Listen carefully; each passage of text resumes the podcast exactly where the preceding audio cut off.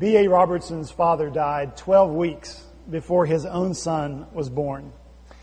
And during those 12 weeks, he wrote the song The Living Years, which became a number one hit around the world for Mike and the Mechanics. Robertson was nominated for a Grammy Award for Song of the Year for it in, in 1990. And here's some of the lyrics of that song. Every generation blames the one before, and all of their frustrations come beating on your door. I know that I'm a prisoner to all my father held so dear. I know that I'm a hostage to all his hopes and fears. I just wish I could have told him in the living years. Say it loud, say it clear.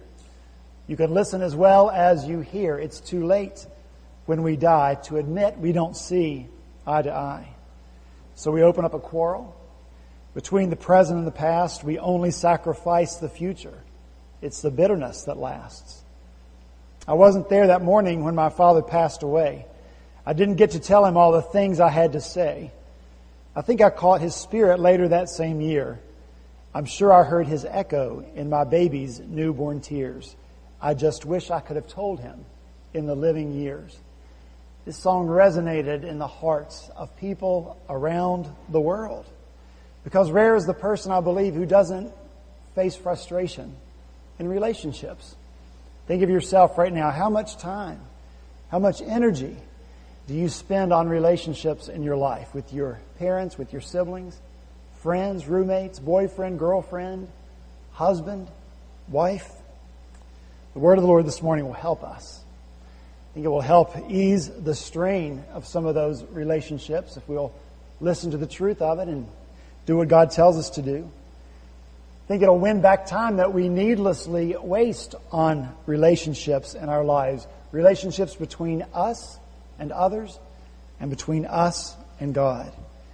That's what I want to talk about as we come to the word of the Lord this morning. So if you have your Bibles open to Matthew chapter 10, I'm going to ask you to stand as we hear read together the word of the living God. Beginning in verse 1, reading through verse 8. Jesus called his twelve disciples to him and gave them authority to drive out evil spirits and to heal every disease and sickness. These are the names of the twelve apostles. The first Simon, who is called Peter, and his brother Andrew. James, son of Zebedee, and his brother John. Philip and Bartholomew, Thomas and Matthew, the tax collector. James, son of Alphaeus and Thaddeus, Simon the Zealot, and Judas Iscariot, who betrayed him. These twelve Jesus sent out with the following instructions. Do not go among the Gentiles or enter any town of the Samaritans. Go rather to the lost sheep of Israel. As you go, preach this message. The kingdom of heaven is near. Heal the sick, raise the dead, cleanse those who have leprosy, drive out demons. Freely you have received, freely give. Let's pray together. Father, we thank you for your word. Thank you for your spirit who inspired it. We thank you, Lord, that it is truth. And we pray now that the same spirit who inspired the writing of this word would apply its truth to our lives. Lord, that we would be more the people that you call us to be, that we would be brave and bold enough to do the things that you call us to do. For we pray these things now in Jesus' name. Amen. Thank you. You may be seated. As we return once again this week to Matthew chapter 10, we're going to talk once again this week about the kingdom of heaven. Over the course of the last few weeks, we've seen that as Jesus sent out his disciples for the very first time to do ministry on their own without him being physically present with them, he gave them very specific instructions about what they were to say. And he told his disciples to preach, the kingdom of heaven is near. Last week we talked about just how important uh, the kingdom of heaven is, not just as a topic, but as a reality for our lives. Matthew records the first spoken words of John the Baptist as being these Repent, for the kingdom of heaven is near. Matthew records the first spoken words of Jesus when he began his public preaching ministry as Repent, the kingdom of heaven is near. As we heard last week, one commentator said that in Matthew and Mark and Luke, there is no more important topic that Jesus addresses than the topic of the kingdom of heaven. Why is it so important? Why does Jesus and John and the disciples give so much attention to the kingdom of heaven? Well, to answer that, we have to look at the heart of God. Because God knows what his kingdom is like. God knows the, the wonder of it, the beauty of it, the splendor of it. God dwells in the magnificent light of it.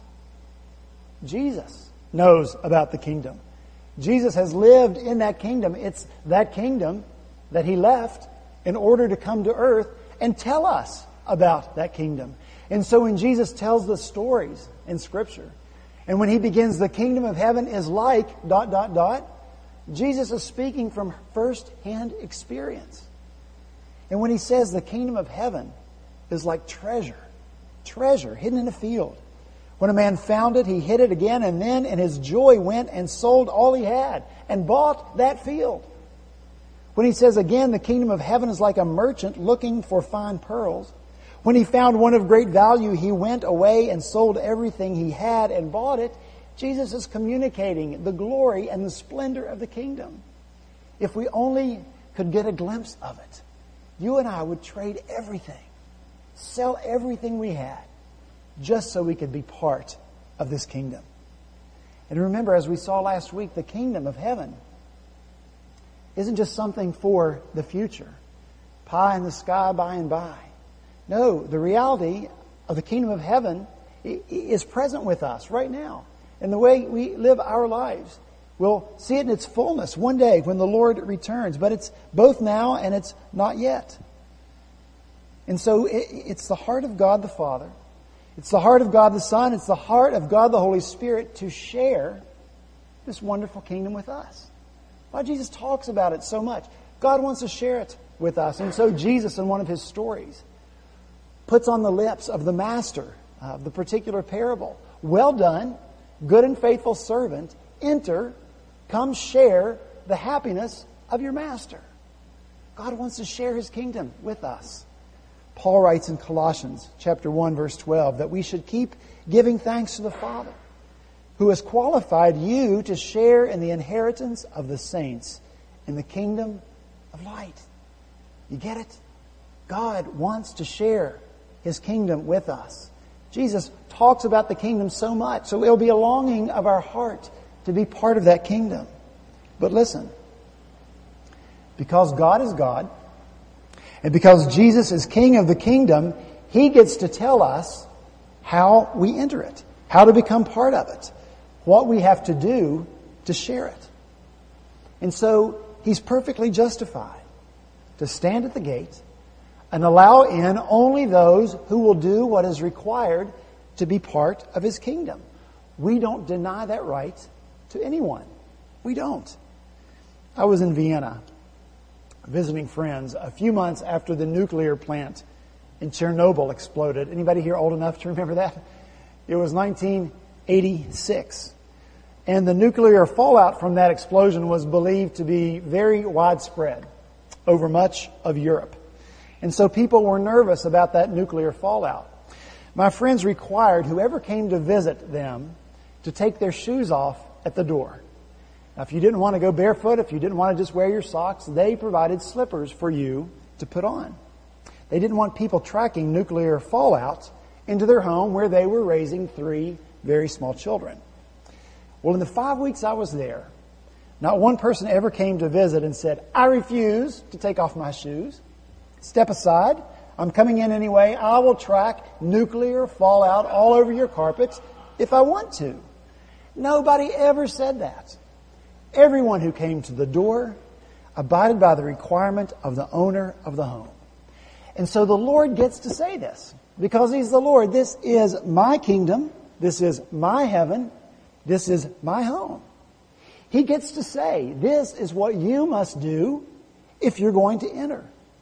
And what everyone, everyone must do before they enter his kingdom is repent. Repent, says John the Baptist, for the kingdom of heaven is near. Repent, says Jesus, for the kingdom of heaven is near. And when Mark tells this same story of the disciples going out, he said that they went out and preached that people should what? Repent. And so the disciples say, Repent, for the kingdom of heaven is near. This is God's requirement. This is God's requirement for being part of His kingdom, for entering it, for living in it. He gets to say, Mine is a home.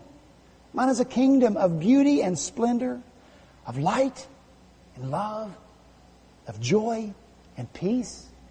Everything here is beautiful, and you cannot track your toxic sin all over it. And so we must leave sin at the door, walk away from it, turn and walk toward God. That is what repentance is. In our confession of faith, the Westminster Shorter Catechism, question number 87 asks, What is repentance unto life? Repentance unto life is a saving grace whereby a sinner, that's all of us, out of a true sense of sin and apprehension of the mercy of God in Christ, doth, with grief and hatred of his sin, turn from it unto God with full purpose of and endeavor after new obedience. So repentance means, at its core, to, to change your mind. Repentance means to turn around and to go in a new direction. Repentance involves the, the whole person, all of you, all of me, not just part of it. It doesn't just mean to change the way we think. It means to change the way we act as well. That's why John the Baptist said to the religious leaders who had come to hear him preach, he said, produce fruit. Produce fruit in keeping with repentance. They claim to have faith. They claim to believe. They claim to be religious. But to make such claims, to believe and to speak and teach the truth is not enough. You've got to live the truth as well.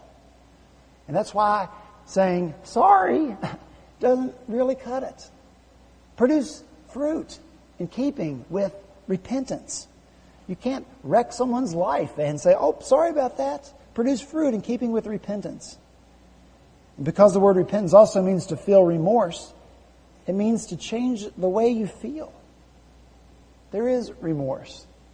There is regret for past mistakes, for past ways of living. When you repent, your whole life must change.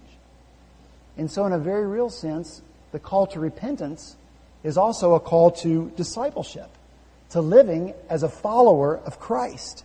Faith and discipleship and repentance, they, they all go together. Now, here's my struggle with repentance. And maybe this is your struggle as well. And I'm not talking about here just repentance to enter into the kingdom of God. I'm talking about the repentance of living in the kingdom. Whenever a person repents, you and I, we go in a new direction. And that always, always involves making a judgment on the old way of thinking, the old way of acting, the old way of feeling. And so repentance demands that we say, I was wrong. Anybody here ever struggle with saying the words, I was wrong? Get your hands up in the air. My children are about to choke right now. My dad said that? Yeah. I was wrong. I was wrong in the way I was thinking. The choices I was making in the way I lived my life, they were wrong. I was not feeling the right way about this. Now, see, we prefer to let our relationships grow cold. We prefer to let our relationships ice over. Our relationship with God, our relationship with others for hours, for days, for weeks, for months, for years, because we do not want to say, I was wrong. I was wrong in what I thought. I was wrong in what I said. I was wrong in what I did. Only repentance brings the thaw. And we'll never repent until we learn to say, I was wrong about that. And I believe that's why widespread repentance it doesn't happen. Because we put our efforts, we put so much of our efforts into making ourselves okay. We put so much effort into justify, to, to, to justify our choices. And the mental gymnastics that you and I have to do in order to do that are exhausting because we know the truth and yet we want to live the way we want to live, which we know is in contradiction with this truth that we believe. And in order to do that, we have to work and work and strain and strain to make the square peg of what we want fit into the round hole of God's truth. and it's exhausting. Why do we do that? Because we don't want to repent. Before God, we don't want to repent. Before others, we don't want to say, I'm wrong. If the requirements of entering into God's kingdom and living in God's kingdom requires something of us that we don't want to give, then we look for truth outside of what God's Word requires of us. So we read books or we listen to people who make us, make us okay. Who affirm who we are or, or, or what we're doing or, or how we're living because we don't want to make judgments on our lives. That's not repentance. Repentance is naming it. Repentance is turning our backs on it and trusting God to help us keep going in the right direction through struggle, through difficulty, through pain, through messing up again and again and again. But in the midst of that struggle, for those who repent, there is the peace, the peace of knowing you are right with God. You and I, we give away peace, real peace, when we try to make peace with our sin, to make it okay. All we'll end up with is a holographic peace. And when we really need that peace in our lives, when we really need to, to, to reach out and grab that peace in our lives, without repentance, we'll only be putting our arms around and embracing air. There is no peace apart from being right with God. The book, the talk show host, the psychologist, the psychiatrist may tell you you're okay. You're okay. But if God doesn't tell you you're okay, guess what? You're not okay. But the flip side is also true as well. If God says you're okay, then guess what? What? You're okay. If God says so. And God tells everyone, everyone who will repent of their sins, everyone who will turn their back on sin and turn to faith in Christ, God says, you're okay. That's what He says. And that's why the message of repentance is a message of joy because the possibility of repentance even exists for us. See, we're tricked. We're tricked into believing that repentance is a bad thing. Oh, I've got to give this up. I've got to give that up. We think of it negatively when actually it, it, it's a positive word because repentance focuses on what we're gaining. When we turn our back on sin, what are we gaining? We're gaining God, a relationship with Him through Jesus Christ. What could you possibly give up? What could you give up in your life that could compare to Him? What could be better? I promise you this. You'll never lose anything more valuable than you will gain in Christ. You will never lose anything more valuable than you will gain in Christ. Do you believe that?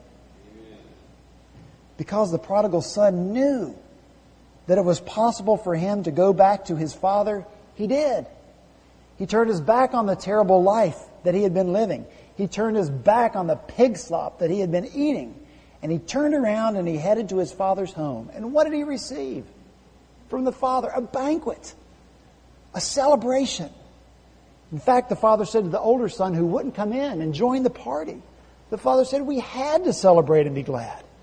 Because this brother of yours was dead and is alive again. He was lost and is found. So you and I, we are wrong to believe that repentance and turning back to the Father is anything but a reason for joy in our lives. And we are wrong to believe that anything we turn our backs on is in any way better than the banquet and the celebration that the Lord has for His repentant, home heading people. When the shepherd found the lost sheep, he called all his friends together. And he says, Rejoice with me I found my lost sheep. And Jesus said, I tell you that in the same way there will be more rejoicing in heaven over one sinner who repents than over 99 righteous persons who do not need to repent. And why should we limit the repentance that Jesus is talking about here to a one time act when we turn in faith to Christ?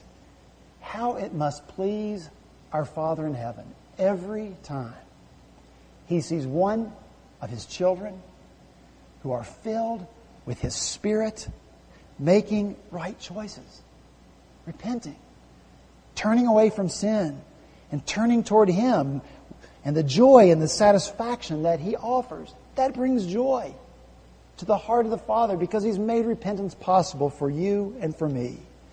It's a daily act, a daily turning from sin, a daily turning from what we place more value on than, than we place on Christ. Not just heaven one day, but, but right now.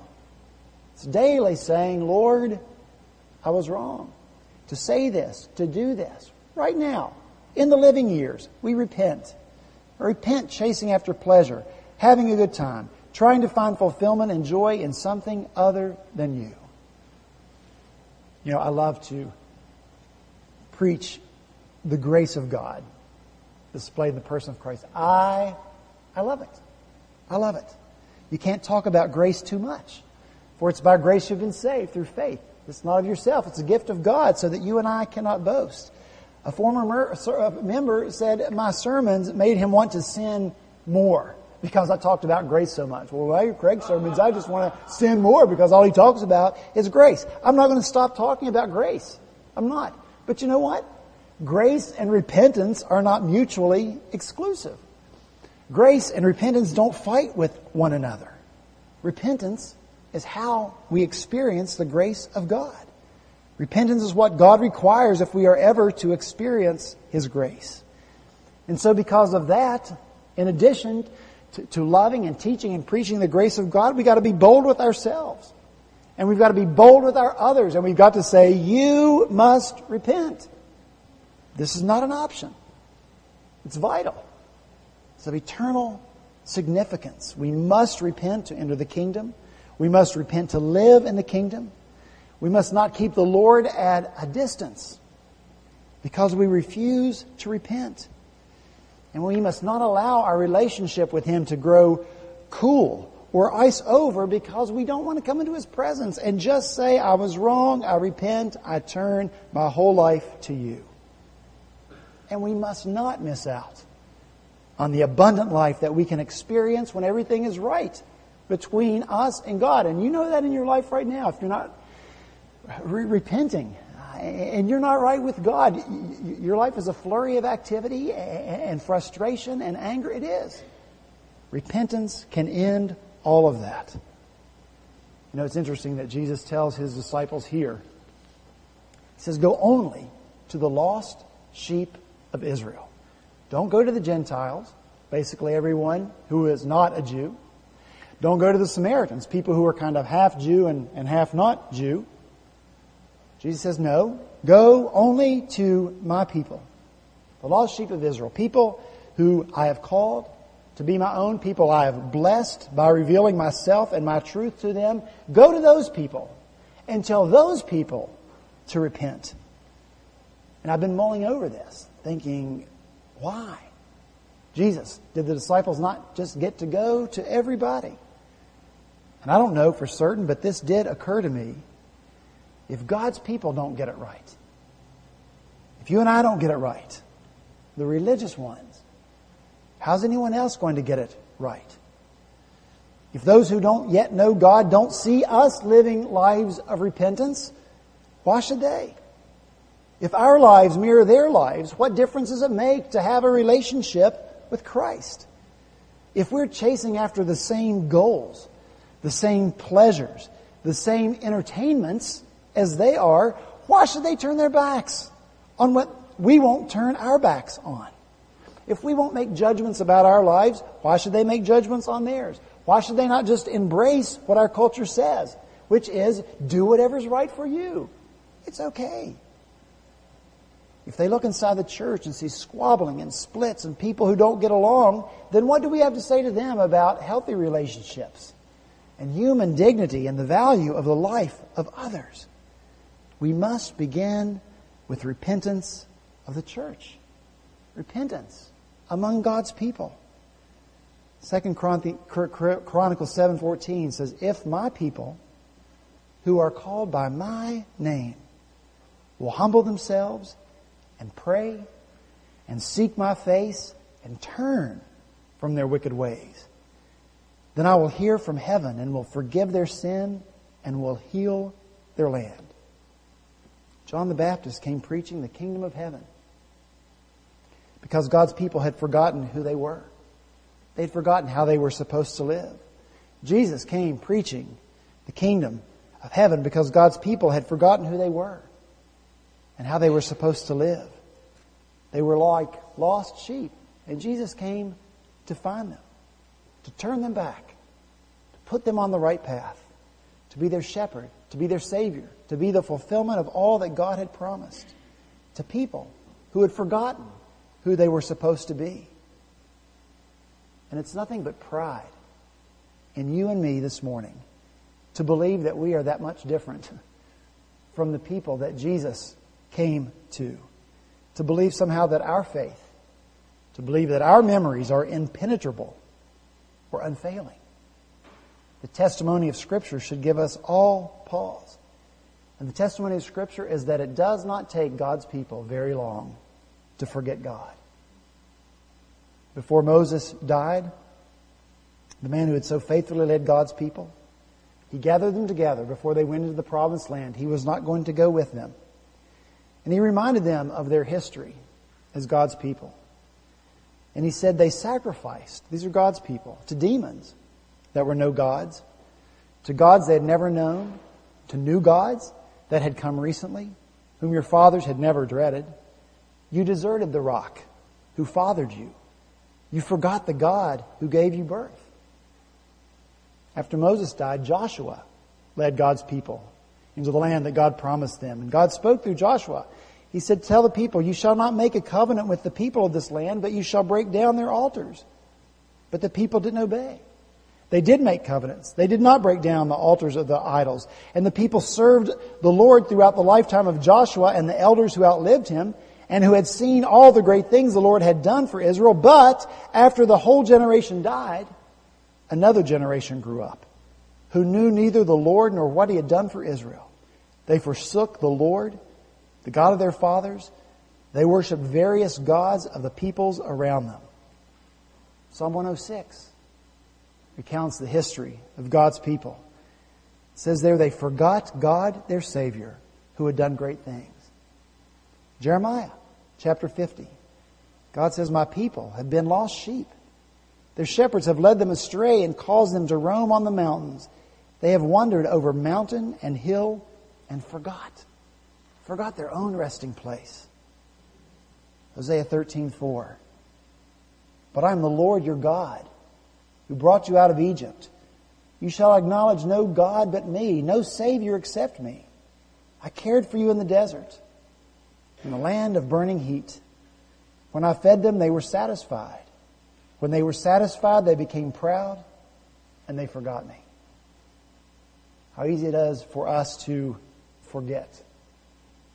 When we have all we think we need. When we're comfortable.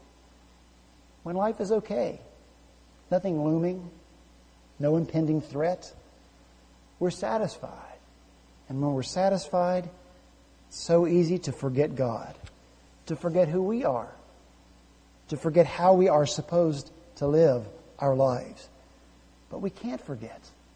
We can't forget when we are looking at God, when we are turned toward Him, away from sin, turned to face Him, we can't forget Him. And so the call to you and to me right now is, is to repent. Just as John and Jesus and the disciples called people to repent not just once, but daily.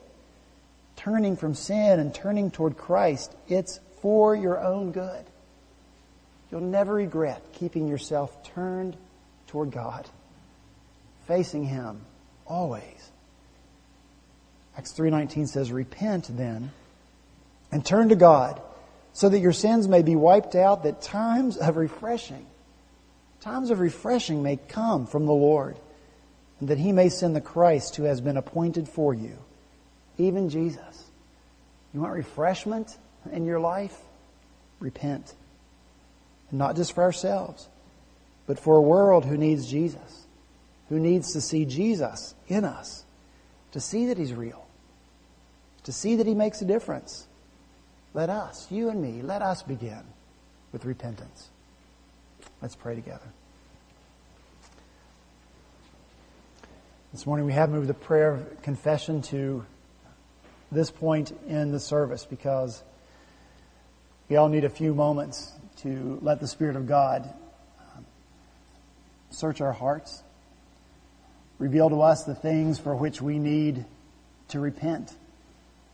Some minor things, some very serious things, things that are completely inconsistent with one who calls himself a believer in Christ. And so the next few moments, we will just come quietly before the Lord, repenting of our sin and receiving from the Lord that promised refreshment that comes when we will say, I was wrong, Lord. I am sorry. Show me ways to make it right. Let's pray silently.